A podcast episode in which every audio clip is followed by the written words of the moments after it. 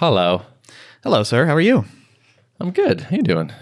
I'm doing well. I'm pretending that I'm fully alert and awake right now because I just got in from California. I was there for a week visiting family.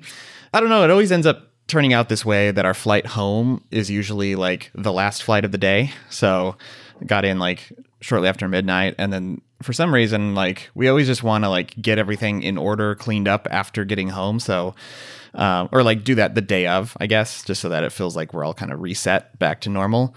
So I went to bed at like 3 a.m. Yeah. And then I had something this morning to be at by 9 a.m. So I'm running on little sleep, but I was mainlining coffee today. So that's an interesting habit. It's like you unpack your stuff right away when you get home. Yeah. Yeah. That's I want to get into that. I need to do that more often.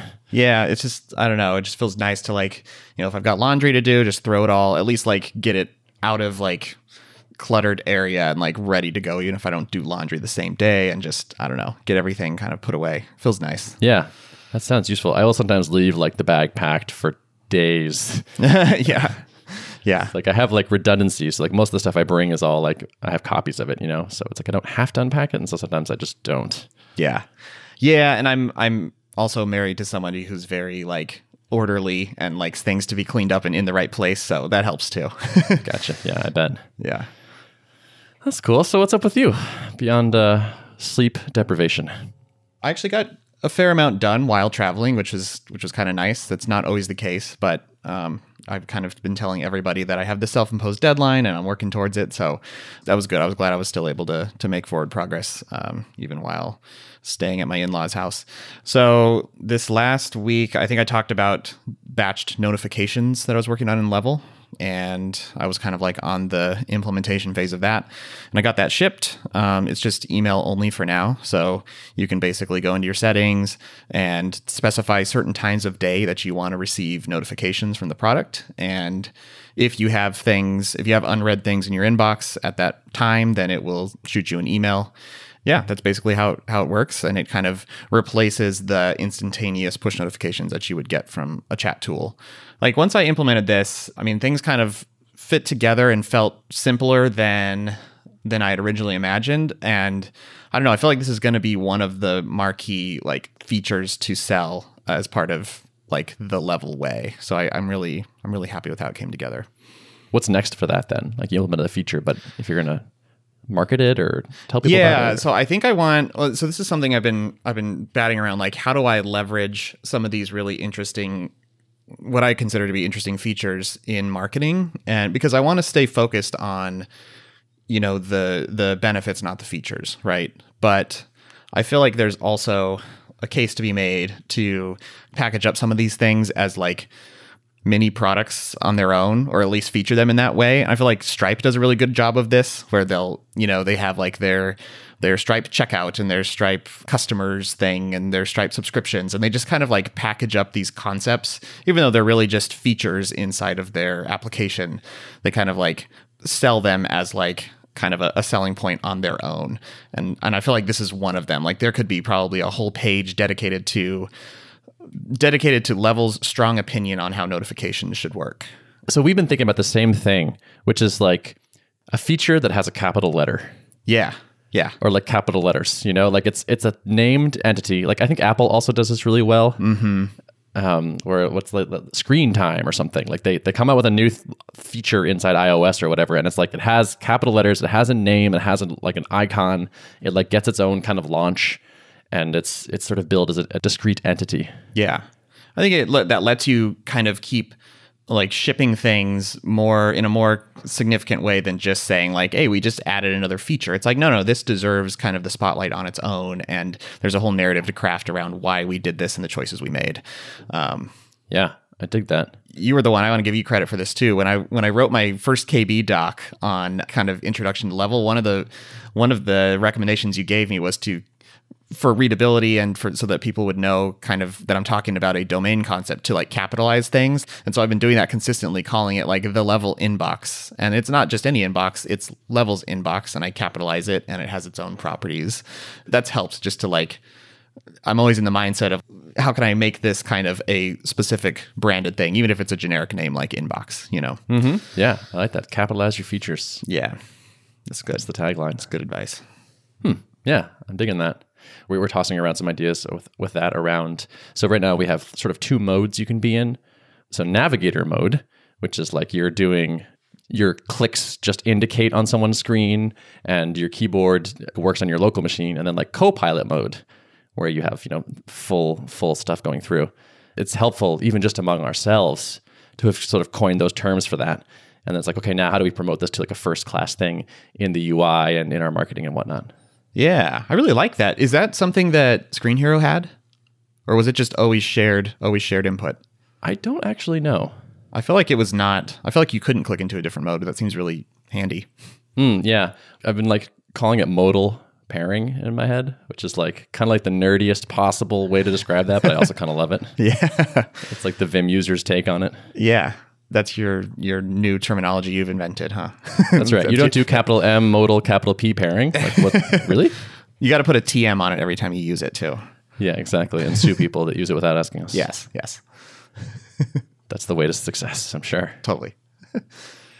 I wonder how long until this gets just like overused and burnt out, and then it'll become like a lame signal as opposed to a savvy signal. Mm-hmm.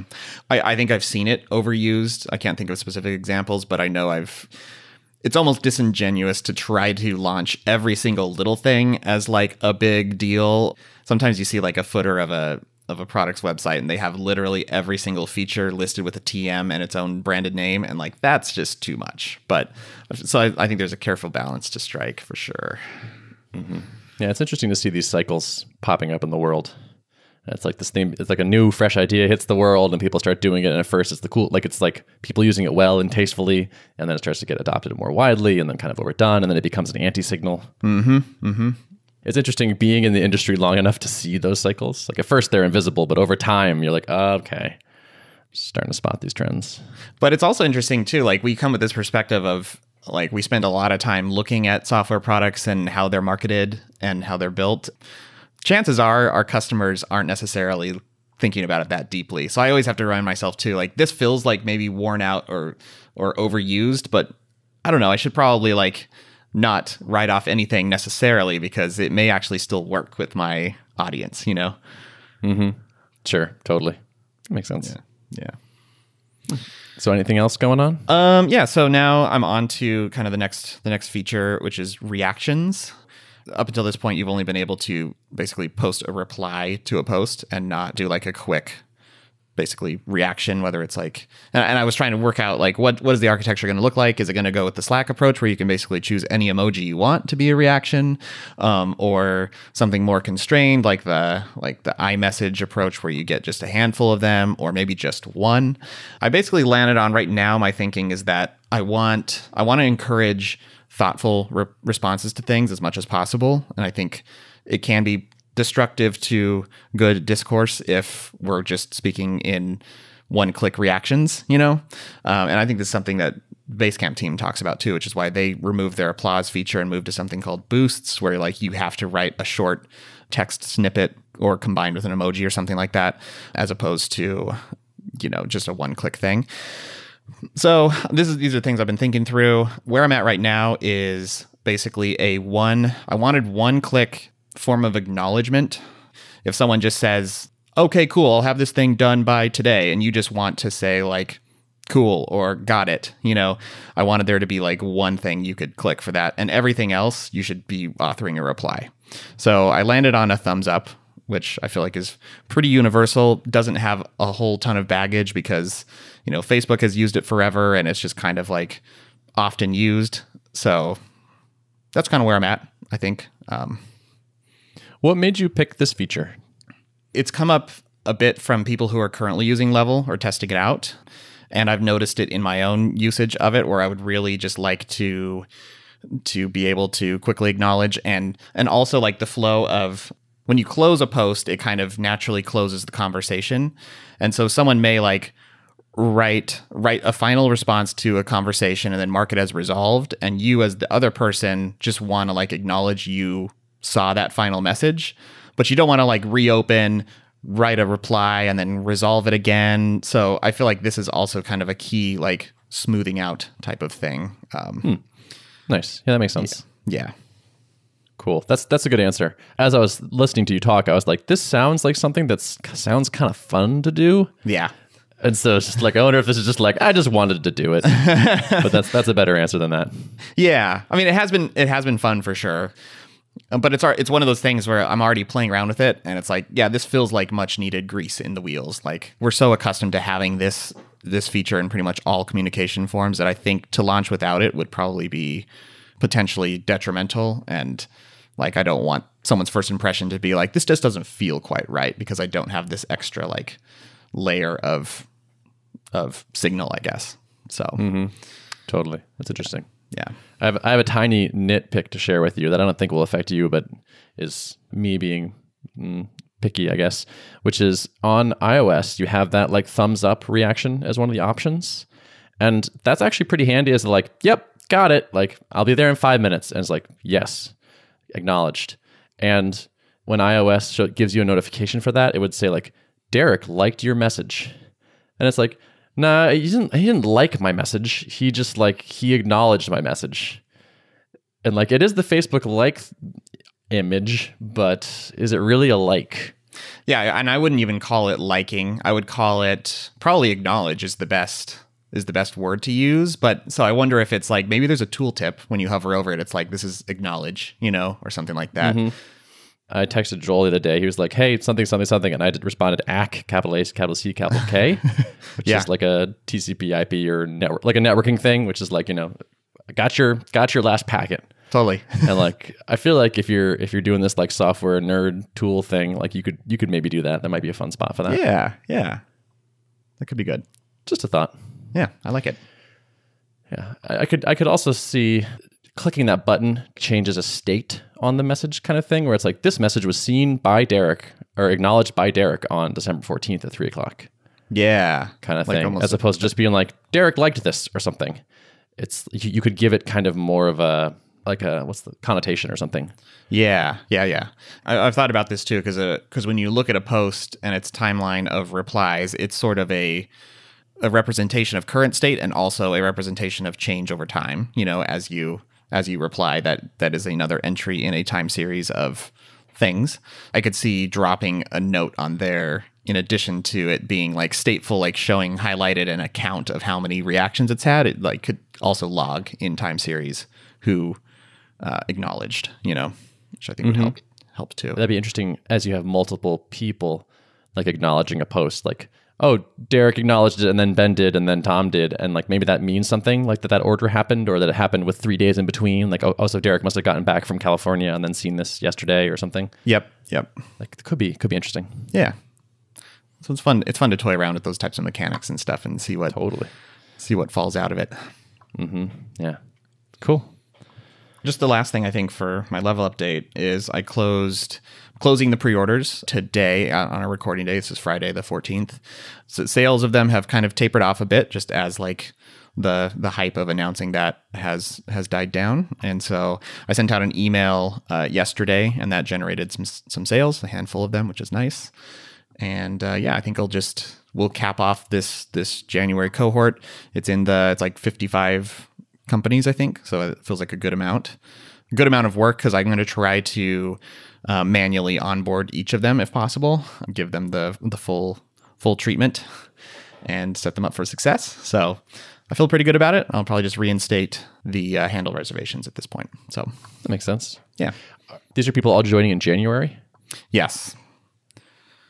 Have you thought about like pacing them out maybe a little bit? Yeah, I basically told them you'd be in the first cohort and that invitations would start going out on the 21st. So I think I'll probably pace them out as I have the bandwidth to onboard them, and basically probably open up like reserve a slot on the calendar to do your onboarding or something like that. Mm-hmm. Cool. Yeah. I'm excited to hear how like this cohort does. Like me too. Because they're going to be coming into a much more fully featured product than the last one. Yeah, totally. Yeah, and the last one was, it's framed differently. This is like, I'm really trying to get the essentials so that these teams could could theoretically switch over to it and start using it. And before the alpha testing, it was like there were definitely some key features I needed to add. So I knew the uptake wouldn't quite be the same. And it was more of a testing mentality. And this is like, no, it's actually, let's try to get you using the product. So hopefully I've nailed it. Yeah. Oh, surely there'll be nothing wrong. Yeah. So these people have paid, right? Yes. So that's different too. That's very different. Mm-hmm. Yes. Are you going to set them up with like recurring billing right away, like as they start? That's a good question. I think I'm planning to have a trial for just when one's, you know, the app is open to general signups. I don't know. I feel like it would be probably, well, I don't know. Do you have thoughts? Do you have specific opinions on that? Why do you plan to have a trial? Because I think that I don't want to restrict the funnel so much that I require payment upfront. Like, I want people to be able to try it out, get onboarded, and experience it. I feel like, especially since I'm proposing an alternative paradigm to what people are accustomed to, like, it feels like a trial is fitting to convince people that this actually works and it's not just good in theory, I guess. I'm trying to question things. I'm in a questioning mode in my life.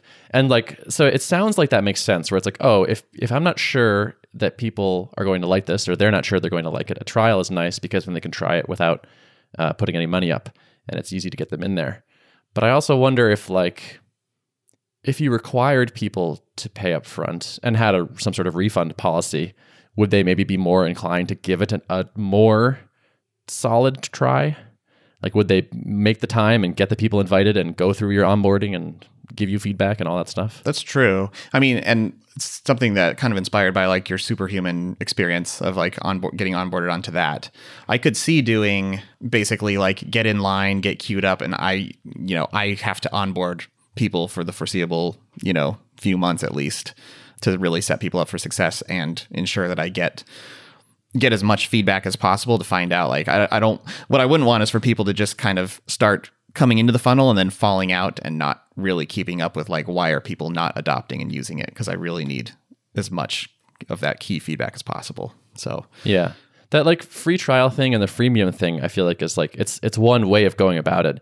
There's a logical argument you can make for that, I think, but it's not clear to me that like that would result in the most people getting, like, hitting that point where like, oh, I get it, there's value here, or like, oh, we're giving this an honest try, and this is something we might seriously consider switching to. A few hundred trial signups that don't really engage is actually not really worth anything, but like 2 prepaid really trying it things would probably give you a lot of feedback. Yeah, I guess part of me, if I'm trying to think of why I would want to have a trial and keep the funnel pretty wide at the top, I think it's because I kind of have this fear of like, I start to launch and the numbers stay really low and small. Part of me just wants to like open this up pretty wide and count on getting a few % of them, which will get my, my revenue numbers up to hopefully something nice really quickly. But when in doing that, I'm kind of potentially sacrificing getting good actual feedback from people, I guess, if I'm just like letting a bunch of people in and only converting a small slice of them, then I'm leaving something on the table, I think. So yeah, and like some of those people that sign up for a free trial probably would have paid. And I do think paying will increase the likelihood that they'll actually interact with it meaningfully. The revenue numbers probably aren't going to look that good either way for a while. So it's like optimizing for that at this point probably is not as useful as meaningful engagement and feedback, I think. I'm continuing to like work a couple leads for Tuple and whatnot, and we've done some like a good amount of pre-sales already. And people are pretty willing to pay for things ahead of time so far, even like annual prepay. And I haven't even honestly offered a refund policy. Like if someone was like, we hate this is terrible, like we'd be like, okay, well, sorry, here you go. I would have guessed that people would kind of laugh at me, and they're just kind of like, oh yeah, sure, we can do that. And it's not for everybody. Plenty of people have said no, like we're not going to do a thing that we can't try. It's like, okay, that makes sense. I get that. But enough people have said yes to that it's meaningful for us. Yeah. Probably you might be having a little bit easier time with that because it's such an understood solution to an understood problem, Mm-hmm. There's less to prove. It's like, it's the people who are willing to bet that like, I think you're going to probably nail it. you know, and we both understand what the problem is. So like, yep, I want in. And then others who are like, I'm just skeptical. I need proof that it's actually going to work before I'll pay for it. For Level, I think it's much more complicated. It's like, this is an ideal and we understand a deep-seated problem, but like the solution to it is not clear. So I think there's probably even more skepticism about like, is this actually going to work for us? But that's probably where doing like, quote unquote, doing things that won't scale is to my benefit right now. And even if it means I have far fewer people trying out the product early on, if I'm giving them all my personal attention and giving them the best shot at not just trying out the product in a drive-by manner and then like deciding, nope, not for us. Like if I can really kind of sell it to them by giving them the hand-holded approach, I think that could be good. Yeah, I think so too. If one of these options is better for you, and you're not sure if people will take it or not, then like maybe start with that one. And if you can't convince people to prepay for it, then like, all right, well, how about a free trial? And that's like something you can even back off to, right? Like it sounds like, I'm not willing to do the prepay. Like, okay, well, would you feel more comfortable if we did this? And like you started your negotiating position somewhere better. Yeah. That's true. Better than going the other direction. Yeah. Like if what you really want is X, then maybe ask for X and then see what happens. If that is what you want. Like, again, I don't actually know the answer here. I don't think there is an answer. Yeah. No, but this is good. This is good stuff. I like it. Cool. Nice. Well, it's going to get... January is going to be interesting. Yeah, for sure. Yeah. We're both getting some people in our products. It's going to be a good time. What's been happening in Tupaland? We actually had a really good call today. And I'm not going to say exactly who we were talking to, because I haven't asked him. I was realizing before this call. But it was someone that had a lot of relevant domain experience. It was like really useful. Like we talked for about an hour and like got a lot out of it and a lot of like leads to chase down and a lot of things to look at. And it was just like, we were all very energized. We went out for lunch afterwards and we're pretty excited. So I just sort of like keep not internalizing that I don't have to do this alone and we don't have to do this alone.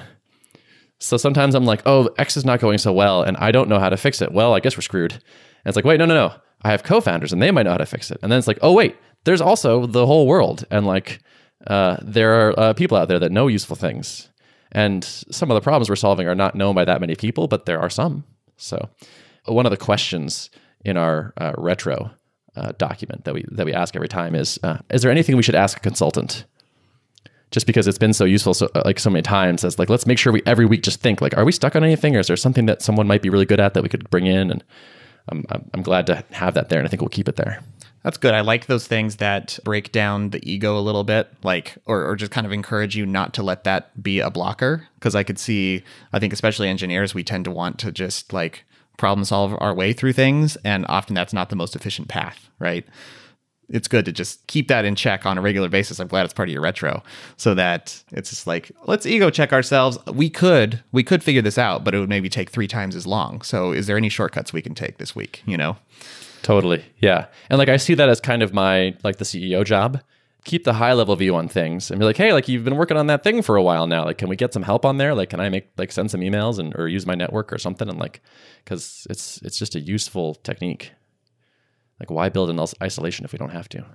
So that was good. That was like a nice way to end the week, I would say, which is nice because earlier this week I had kind of a rough day. I did a pairing session. So like I said, like our goal for Alpha is January 7th. So I've been spending more time trying to use the product with people and think about it in sort of a product managery kind of way. And I did a call with a friend of mine, and during the call, it was bad. Things were bad. It was like, oh, we discovered a couple bugs, but like even once those bugs were kind of not an issue, it was like, wow, this latency is bad. It is not where we need to be.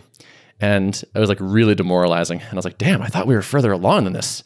It's like, I'm looking at the date and I'm like, wow, okay, we like a month or so. And like, yikes, this is going to be hard to talk about. And like, I talked about this with my therapist, actually.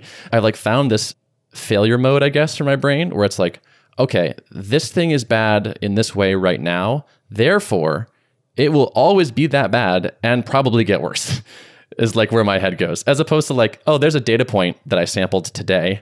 Good thing this graph is pointing in the right direction and it will be better later. But instead, I just go down this like, it's called catastrophizing route, where it's like, oh, like so you have some small negative input and you blow it into this like huge negative input. like my afternoon was like, oh man, I feel like this sucks. Like, wow. And I was just like thinking these really negative thoughts. And then a couple things happened, but like the most important thing was I was like, oh, hey, friend, can you measure your bandwidth for me? Just like kind of on a whim, just so I can like have more data as to like what was going on. And he does. And he has like mid 2000s internet upload speed. It was like 1 megabit up and like dropping to like 300 kilobits up at times. It was real bad. I was like, are you on dial-up? And so it was like, oh, well, yeah, like no wonder that performance was abysmal. Like good luck getting almost anything to work well under those conditions. So it's like, oh, well, that's good. And so it's like, okay, so I may have blown this out of proportion and also didn't even have the full story before I did it. It was kind of a useful lesson, I think. Yeah. Oh, that's good. I mean, and that's where that once you have that feature and that really pinpoints like who's to blame, and like that'll help with your sanity, I think, too. Totally. And like we have it to the point where like we're logging that info, and like there is a debug panel, and so I had that popped open and I could see that it wasn't working well and I could feel it, but I was like, I didn't know what the root cause was. But then like going back and like we analyzed some of the logs from the call, and it's like, oh yeah, like this is clearly what was up. My takeaway is like, oh, we need to surface that. Like I wish it had been like the thing had just been clearly shouting at me like, your friend's upload speed is way lower than it needs to be. This is going to be terrible. But yeah, it was... Maybe you start all your testing calls with a benchmark, right? Totally. Yeah, absolutely. And this is something that I have added to like our list of qualifications. Basically, as I talk to people about possibly joining the alpha or the beta, I now have a list. And it just keeps getting longer, but it's getting more dialed in, which is actually like product management type thing, or like sales or something, where it's like, yeah, like having a list of knowing who your good customers are going to be is so useful. And yeah, like maybe one day we'll be amazing and we can support 1 megabit up and it won't be garbage, but like not today, not now. We need people that have good connections for now. It was mentally stressful, but a really good experience, net. Good. Did you come away with any specific coping strategies for the catastrophizing, or is it just awareness of when it's happening? You know, we didn't. We talked about it a lot, but we didn't come away with specific coping, and that would probably be good. It would be good to have like a specific game plan, a run book for that. Totally. Yeah. Like yeah. I do have things kind of like that for other brain problems, but this would be a good one to do, I think. Meditation for me helps that a lot. Like I notice like the runaway brain phenomenon where like I take X and explode it definitely reduces when I'm doing that. But yeah, writing up a little doc would probably be good. It's like step one is kind of, oh, notice what that feels like. Notice when it's happening. Step two is like, okay, how do you deal with it when it's occurring? Phase three is, you know, how do you prevent it in the first place? Yeah. And just keep getting better. Yeah. Did you talk about this with your co-founders when you were experiencing it? And no. Okay. And that was probably also a mistake. So like I did it from home, and it was kind of late in the afternoon, so I didn't go back into the office, and we didn't see each other for a little bit. And so I eventually wrote up like a doc, like once I had calmed down and like also had all the data, like the connection speed. I was like, oh, okay. And so I wrote up a doc and like, here's how it went. This was good. This was bad. Some of this is our fault. Some of this is not. And then like we talked about it in person, and that was like good. And like neither of them freaked out. They were like, yeah, we got a couple bugs, and like also it's not going to work on the connection speed. So like, you know, we're still working on this and next problem. And I was like, right. Yep. That's a pretty reasonable way to respond to that. Well, and I think it's just good for them to know if you have a natural tendency to respond in that way to that type of thing. It's just one of those things where like having knowledge about each other's natural tendencies or personality traits can be really helpful, I think. And that's why I've become a fan. We never actually did this at Drip, but if I like ever build out a team, I will probably do one or more like personality assessments, just because I think they're not like obviously accurate 100%, but they actually give you a good gauge for like, I have a naturally pessimistic outlook about X, Y, and Z, or this is how I tend to respond to stress or when I'm under stress. And all those data points are helpful in you helping each other to cope with things. Totally. So when we first formed the company, we each wrote up a care and feeding document. And I actually just popped it open this is back in May. I just popped it open, and like one of my headlines in bold is, I can be a catastrophizer. Well, there you go. Yeah. So damn it. Still working on that, it turns out. Yep. But yeah, I like that exercise of like write down your things. We should probably do a review of these, actually, like update them for ourselves, but also like remind each other of them. I think that would be good. Mm-hmm. And then find out from each other, what are things that they recognize about you that you don't know about yourself? Yeah, right? That would be a good one spot. For sure. Yeah. I think that's really useful, because that's the real dangerous stuff, right? Mm-hmm. It's the stuff you don't even know you're doing yet. Right. That's when that's extra useful to hear about. Despite my freaking out, things are moving in the right direction. The numbers are all looking good. Like, we had a really good marketing week this week. We added like 200 something people to the mailing list in the last week, and the product is getting continually better. And we have a lot of interesting leads to chase down. So stuff is good. Stuff actually. Is up and to the right. That's what I want to hear. Up and to the right. Yep. Up and to the right for the most part. Good. Yeah. So I think that's it for me. Cool. I now have to go code up the change to my landing page to shut off the pre-order, because it's due to go in half an hour. So. All right. Well, get to it, Code Monkey. Yes, I will. Cool. Show notes. Show notes can be found at artofproductpodcast.com. As always. Yes. Thanks for listening. Thank you. Bye. Bye.